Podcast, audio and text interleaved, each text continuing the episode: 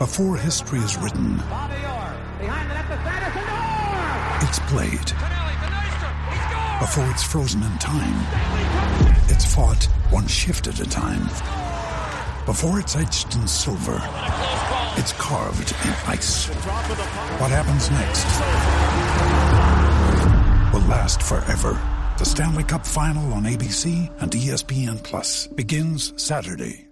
With threats to our nation waiting around every corner, adaptability is more important than ever. When conditions change without notice, quick strategic thinking is crucial. And with obstacles consistently impending, determination is essential in overcoming them. It's this willingness, decisiveness, and resilience that sets Marines apart. With our fighting spirit, we don't just fight battles, we win them. Marines are the constant our nation counts on to fight the unknown. And through adaptable problem solving, we do just that.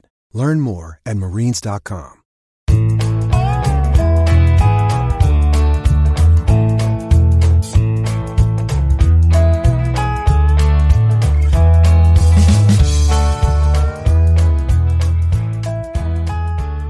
It's Monday, July 25th, and you're tuned into the Cleveland Baseball Talk podcast. I'm Joe Noga, joined by Paul Hoynes.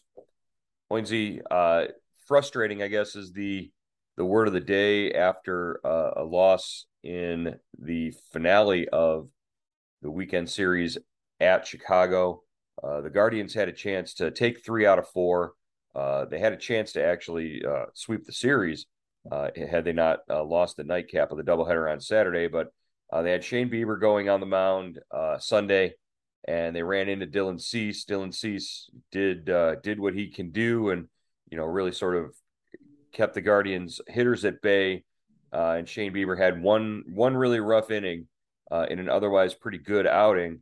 Uh, hung a couple of sliders that got hit out of the ballpark, and the Guardians ended up losing six to three. he described the outing afterwards as frustrating uh, just because he had been off for 12 days, hadn't pitched, uh, and and kind of a weird decision not to pitch your ace earlier in the series, I guess, after you know he had he hadn't you know been on the mound, I guess, in what almost two weeks. Yeah, tough, uh, strange decision. I guess you know the way uh, Francona explained it is, I guess uh, you know Bieber had the longest to travel during the break. He went home to California. Uh, he said he what he was plan had wedding plans to work out with his fiance. Uh, so when he came back, he didn't. I guess I don't know how much he threw over the break or if he threw at all. Um, but uh, you know they they decided you know to go with the pitchers that you know, to rearrange the rotation and go with the pitchers that had had worked, you know, had gotten some work in during the break. McKenzie stayed in Cleveland and threw, you know, off, off the mound at, at Progressive Field. It sounded like the other guys got some work in as well. And uh, so Bieber goes on Sunday, you know, when he what he got rained out of the last game before the break, you know, and you would think, you know, ideally he would have come out and, and pitched on that Friday night against Chicago. You know, if you if you keep them in in line, but you know they rearranged the rotation, and uh, you know Bieber was like you said, Joe. He struggled early, uh, came back and locked it in, but by that time, you know, he gave up the five runs in the second inning, and and you know the game was pretty much over. Even though Cease, you know, the uh, the Guardians hit him you know, hit him early. They they kind of had some chances. They couldn't cash in, but Cease was a little rusty from the break as well. Right. Yeah. He uh he didn't have his typical, you know, 10 strikeout performance. Uh Cease didn't. And uh it, there was a lot of traffic. The the Guardians had actually out hit the the White Sox throughout the game. Uh it was just those two mistake pitches that Bieber threw. And I guess, you know, when you when you haven't been on the mound and and you haven't thrown your your your signature slider, I guess, uh enough times, uh Leury Garcia, who had only hit three home runs all year, uh, drives one out of the park, and then AJ Pollock he gets in a gets in a bad count, gets in a bad situation, and and Pollock sits on a slider and and drives it out of the park again for a three run home run.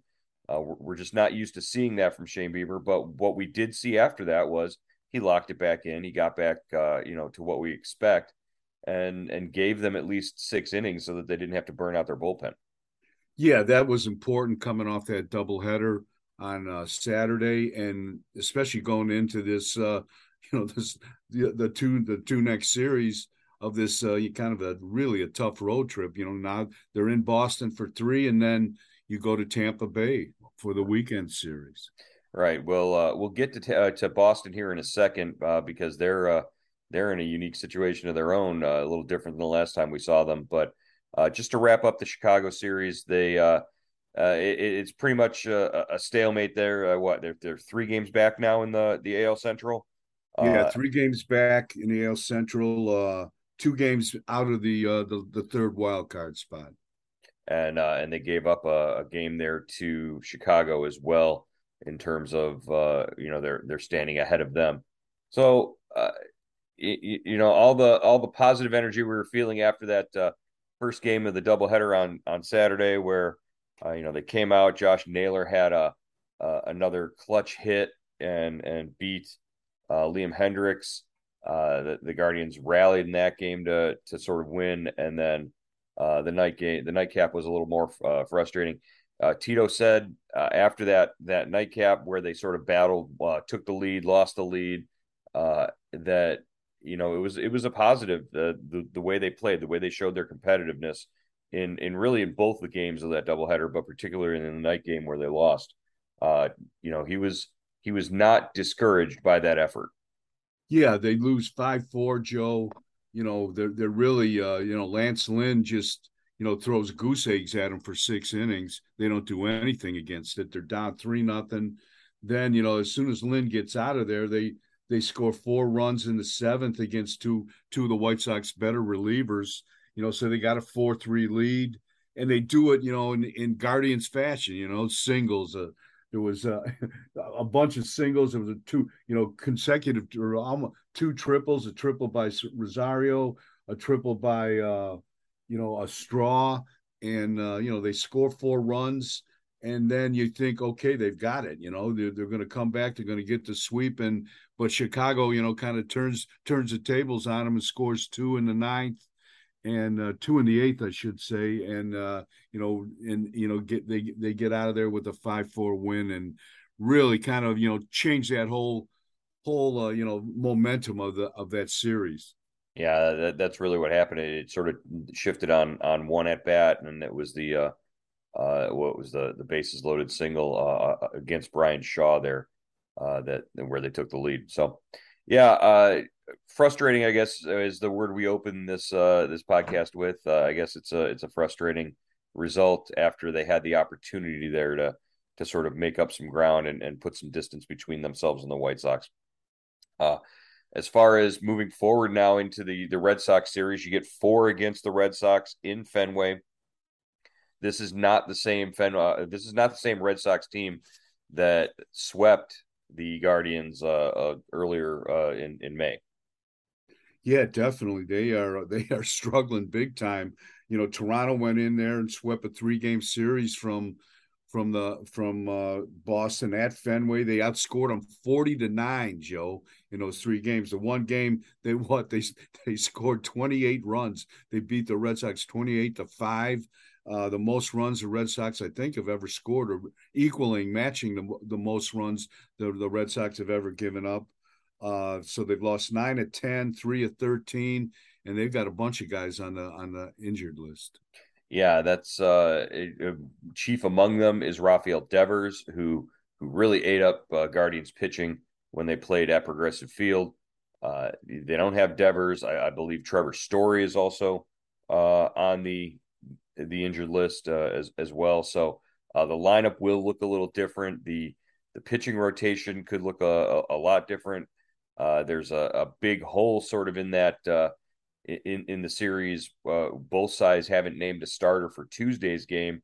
Of course, the you know we we sort of looking at options for the Guardians. There aren't a lot.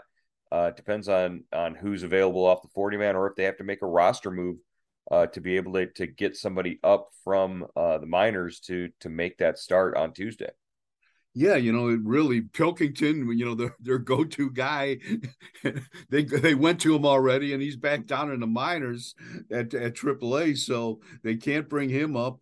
And uh, you know, I I'm I don't know, do they go to a bullpen game, Joe, or uh, do they do they bring a Do they add a guy to the 40 man? Do they add uh who you know uh uh Xavier Curry or do they bring up Logan Allen or or you know, but they'd have to make a move on the 40 man for each of those guys, right? And right. Uh, and then I guess you've got you know Tanner Tully and and uh McCarty down there. Maybe you know, but I don't. Th- we we still we're still a little bit unclear if they're on the forty man as well. Right. Yeah. That's uh. They've been they've both been designated for assignment within the last month. They've both been uh you know cleared waivers, uh, accepted other assignments, and then come back to the club. So. Uh, you know, I think either one of those guys, they they both made starts for for the Guardians. Uh, you know, this season, uh, I think either one of them could be an option depending on timing or you know do, do we find out if the the organization thinks Curry or uh, Logan Allen are are ready uh, and and I guess it, it, you know what the the roster move is going to be will determine you know that the answer to that question are they ready uh, you know one way or another uh, but I think those are pretty much the options right now or like you said a bullpen game which I don't think uh, you know Tito wants to do yeah, you know, I mean, they're not adverse to uh, you know starting a rookie at, at Fenway. They did it with Plesac, who's you know going tonight. That's where he made his big league debut. Uh, but uh, you know, they really haven't had that hot a pitcher. You know, they haven't had you know those hot pitching prospects like like we saw with uh, Civale and and and Bieber and and uh, uh, Plesac when they brought those guys up a couple years ago when they had all the injuries in in the starting rotation. So it's going to be interesting to see how how this unfolds. Yeah, and it's not that they don't have those those prospects. That those prospects are in the pipeline. It's just that they're not all ready at the same time and ready to go. And I guess, uh, you know, in my mind, I think Logan Allen might be the guy that they sort of want to see in that that take that you know role, but uh, who knows? Xavier Curry might be ready. He he stepped forward and his his debut in Columbus was was really solid. So we'll uh, we'll see if uh, if any of those predictions come true.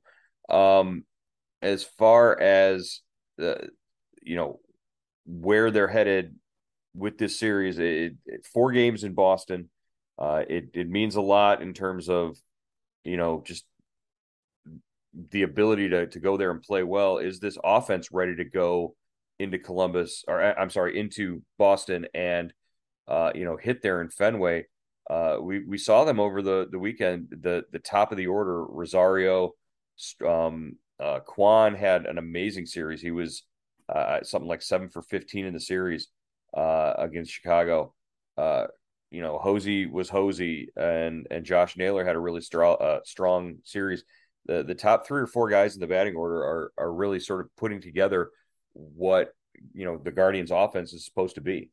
Yeah, you're you're right, Joe, and I really like what what uh, you know what uh, you know what Straw is doing at the in the ninth spot. You know, kind of and linking up with uh, uh, Kwan in the number one spot they really kind of, you know, they're turning, he's turning the order over. I think he's got on base, what, 15 straight games now. You know, the guy that was, you know, that two month slump or whatever it was seems to be over. And, uh, you know, they're really, you know, they they both, both guys can run. Uh, and Kwan is just, Joe, I, how do you think he handles that inside pitch when he's so close to the plate?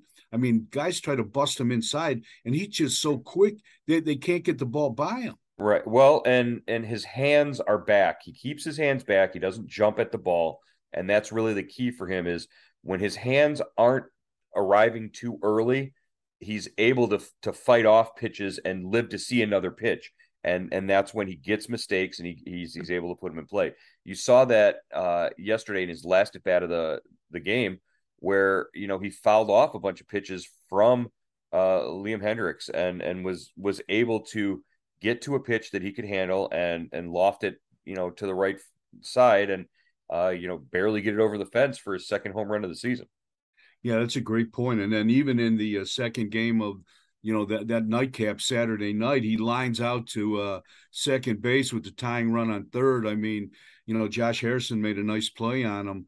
But you know that's the tying run, and he's just hit line drives all over the place. I really love when he goes to left field too, the opposite way, just and beats his shift, and uh, really, this guy's on, you know really an interesting player, and he's you know, he looks like a keeper, Joe. Yeah, he's he's hot right now, and he's he's he's getting back to the level that he was at at the beginning of the season, and uh, he's been able to make adjustments, and that's been, uh, you know, really outstanding for the top of the order. It, you know, who knows? He could he could be there as their leadoff hitter for for quite some time if he he keeps that up. Uh, a lot of fun uh, watching Kwan, and uh, also another guy that you mentioned, Straw heating back up. Uh, we saw a, a, little bit of it out of Franmil Reyes he hit a two run home run yesterday. Uh, he he had a, a, hitting streak heading into uh, the last two games of the series. Uh, I, you know, I just I think uh, it, has been a slow progress, but uh, since he's come back from his stint in the minors, uh, Franmil is is sort of sort of putting it together. The, the, the numbers don't jump off the page, but he's got to be feeling a little bit better about himself. Yeah, especially going into uh, Fenway. You know, you got the monster there. If he can turn on a couple pitches, but he seems to be going, you know, kind of concentrating on going the other way to me, Joe. I mean, yeah. you know, hitting the ball up the middle, and uh, you know, big guys like that. That's usually a, you know, a good sign of uh, things to come. So we'll see how he he does at Fenway. Another guy that that just keeps impressing me, Joe, is is Rosario. I mean, I think he's I think he makes his whole offense go. I, I, yeah. I, you know, I, you know, we've talked a lot about him perhaps being on the trading block, but boy, I, I can't see them trading this guy right now. Can you? I, I, I really can. I, I think that that's what's going to happen. I do think that they're going to trade him. I, I think they there's a possibility that trade they trade both Rosario and Reyes, but uh, but Reyes, you know, certainly he would he would fetch the most right now in terms of a prospect haul and if they're really committed to what they're they're doing, I think they they need to to see what they've got in terms of a young shortstop and bring up somebody like a Gabriel Arias and and and let that go for the rest of the season. I, I don't think that they're in the mode right now to uh to sort of plan for winning uh, at the end of this season. That's just yeah, I, it, that that's it's just my opinion. I, I I don't have any you know anything to back that up in terms of talking to Antonetti or Chernoff, but uh, I, I history indicates that you know that they would probably make that move. I mean, it, it kind of they're caught in between. You know, I think, like we've said before, I think they're a little ahead of schedule. Mm-hmm. You know, they've got a chance at the wild card. They they've got a you know they've certainly still in the division race. Uh, you know, their track record says they'll add if they're in this position, but they've got all these guys knocking on the door. They've got to do something with them. But I just think they're a completely different team without Rosario. I mean, mm-hmm. you know, and, and God love Arias, you know, I you know, but I just haven't seen enough of him. Can he can he do what what uh, Rosario is is doing for this club well, on both sides? I don't I don't think I don't think they would expect him to come up here and do what what Rosario is doing. I think it would be sending a message, you know, by by trading him, saying, "Look, you know, we're committed to what the plan was," and I, I really think that that's the case. So maybe that maybe he comes out and and has a monster series in Fenway, and you know they their fortunes shift and they get closer to a wild card, and and it makes it impossible for Antonetti to trade him. But uh, the only way that that happens is if he gets like ultra hot, like white hot, like we saw him I believe it was in August of last year. Yeah. Uh, you know, the way he hit the ball. If he gets that hot again, then then maybe it changes the way you think about him, not just for this year, but for the future. Yeah, it's not like he's 30 years old either, you know. So, right. you know, so it, it it's going to be a it's going to be an interesting call, you know, come the end of this month, you know, and uh, you know, at that's in the start of August, just what exactly they do, you know, and, right. just and we'll get a clear indication of you know just how the front office feels about their chances of contending or are they you know are they going to you know hold course here and and keep going with the young kids well i'll tell you on august 3rd if rosario is still a, a member of the guardians uh, you could see uh you know with with everything we, we've seen what happens when he is in a good headspace in terms of you know he's the shortstop and the number two hitter if if, if he knows those two things as certainties you're going to see a complete as good as he's been lately. You're going to see a guy who can get even better because when he's locked in, uh, he's he's he's been so productive. He's been the best hitter, you know, really uh, one of the more productive hitters in this lineup, uh, uh, aside from Jose Ramirez over the last you know season and a half. Yeah, there's uh, no doubt about that. All right, the Hall of Fame uh, induction ceremonies took place Sunday in uh, Cooperstown, and uh, you know, obviously the headliner was uh, David Ortiz, uh, first ballot Hall of Famer. Uh, I don't think anybody uh, can argue with that. He he gave a, a tremendous speech. you know, he was sort of the the center of attention there. Ter- a typical Big Papi. everybody loves him. And you know, what do you, what did you take away from? uh, David Ortiz getting inducted into the Hall of Fame? Just uh, you know, really interesting guy, uh, Joe. Big big time clutch hitter, big time you know uh, hitter in the postseason, and he's you know he kind of a fringy, you know, you know he's he's on that that that cusp of uh did he use steroids or didn't he? He's you know he's one of those one guys, and this is the guy that kind of you know jumped jumped the uh you, you, know jumped the shark here he he made it you know you know a lot of other guys with that taint about him didn't do it and i think his personality his uh, you know his uh, you know um his forthcoming his his honesty about it his you know his um you know and it just his his personality and and his kind of uh in his performance you know uh, on the field, I think overwhelmed people, and he, you know, I think he was a, he was an easy choice to to vote for and get into the Hall of Fame, and uh, you know, just uh, an interesting guy, just uh, you know, fun guy to be around, fun guy to listen to, and a, a great speech. Yeah, uh, not a, a lot of guys in baseball have big personalities. Not a lot of guys have uh, big personalities and the the credentials to back it up. So I guess uh, you know Ortiz is eh, his personality didn't get him into the Hall of Fame, but it, it certainly certainly didn't hurt uh, getting him in on the first ballot there. Uh, other guys that were inducted, um, Buck O'Neil uh, from the the Negro Leagues uh, was a an era committee selection. Uh, he he passed um, uh, years, you know, I, I believe um, he, class 2006 when um, uh, the Negro League greats were were inducted. He, he, he's he's sort of you know just one of these uh, bit larger than life figures when you talk about uh, the impact that the Negro Leagues had on uh, the game of baseball. Yeah, uh, Buck O'Neil, um, you know, you know, managed in the Negro Leagues, played in the Negro Leagues. He he was, uh, you know, coached for uh, the Cubs for you know for a long, long time. Uh, you know, he he was a guy that signed uh, Lee Smith.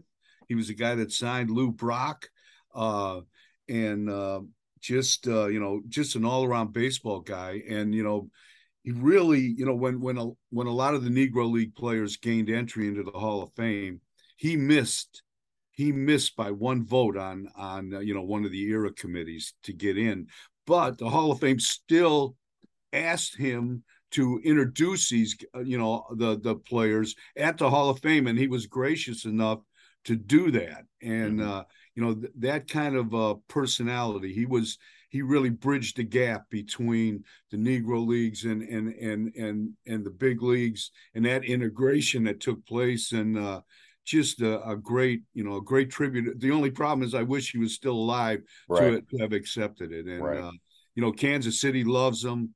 They have that, you know, the the Buck O'Neil seat that they give away uh, every to every game at Royal Stadium. That's you know someone gets to sit in.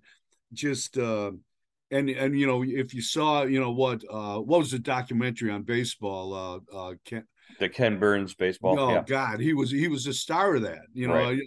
I, have watched that a, a, million times, and I he, he it brings a smile to my face every time uh, he comes on there. He you know he really kind of that was a, an awakening for I think not only for every baseball fan, but you know for and put him on the map. Right. Uh, other guys, uh, Gil Hodges gets in, uh, Tony Oliva gets in, and uh, and Minnie Minoso, uh, who was really a, a barrier breaker, uh, and he, he played in Cleveland, uh, you know, Cleveland and with the White Sox, so it was a, big weekend for for both of those franchises. just a, a, really great thing to have Minnie Minoso in the in the Hall of Fame. Yeah, Minnie, you know, was you know played in the Negro leagues. He, he the Indians signed him uh, you know, brought him to the big leagues. They traded him to the White Sox, and the White Sox traded him back. He was my favorite player, Joe, growing up. I, I, he was the first guy I saw, you know, at the old stadium uh, slide headfirst into uh, into first base. I thought that was the coolest thing ever. Wow, that's all it took. After that, Hoynesy was hooked. yeah, was, uh, I was hooked. Uh, yeah, uh, yeah. Minnie Minoso, known for his speed, known for his uh, his, his quickness too, uh, but just uh, his his uh, I believe he was one of the first, you know, Latin players to to sort of, you know, he he, broke barriers the, the same way that uh, that Jackie Robinson did, uh, and and and is deserving of that sort of recognition.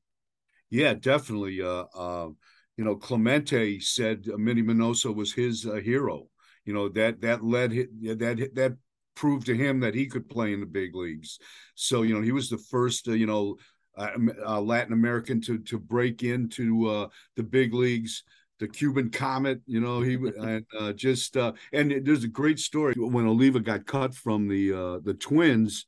You know, uh, Minnie said, you know, you got to give it another shot. And he, you know, he was going to go home to Cuba, and and uh, you know, Oliva, you know, stuck it out, and uh, he's in the Hall of Fame. That's great. They both go in together. Uh, all right, uh, we're going to wrap up here. Uh, we'll be back again tomorrow to, to recap the first game of the uh, Boston series here on the Cleveland Baseball Talk podcast. All right, Joe.